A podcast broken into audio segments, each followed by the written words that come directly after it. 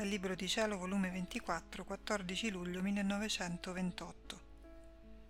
Come chi vive nel voler divino forma i suoi maricelli in Dio stesso, come la volontà divina è luce, va trovando luce, e come tutti i mali si smarriscono avanti alla sua luce, prodigio del fiat. Mi sento tutta nel fiat divino ed il mio adorabile Gesù faceva vedere innanzi alla mia mente un mare interminabile di luce e dentro questo mare si vedevano tant'altri piccoli mari fiumicelli formati nello stesso mare. Era bello, dilettevole, incantevole vedere nel mare divino spesso spesso formati questi piccoli maricelli, chi più piccoli, chi più grandicelli. Mi sembrava come quando noi ci potessimo trovare nel mare e noi tuffandoci l'acqua si fende, facendosi cerchio intorno, ci dà il posto per poterci stare nel mare, in modo che si vede in esso tante persone che non sono mari, perché il mare non tiene virtù di convertirci in acqua, mentre il nostro Dio ha virtù di convertirci nella sua stessa luce. Ma ad onta di ciò si vede che una volontà umana è andata a tuffarsi nel mare divino per prendervi il suo posto, e secondo il molto o il poco operare forma o il piccolo o il più grande maricello nel mare divino.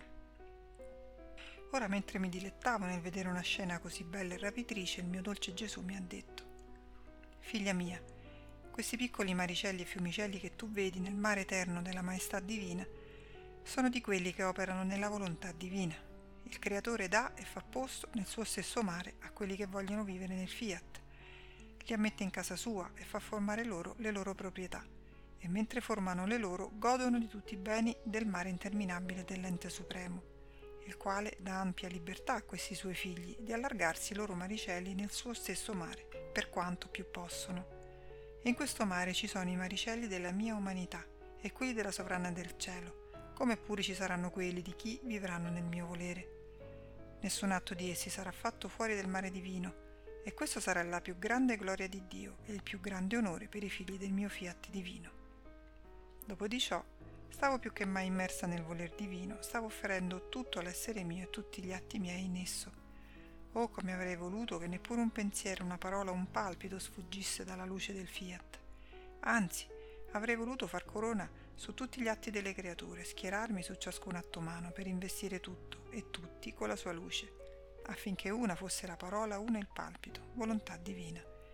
Ma mentre la mia mente si perdeva in essa, il mio dolce Gesù, facendosi vedere, mi ha stretta forte forte fra le sue braccia, poi ha messo il suo volto santissimo sul mio cuore.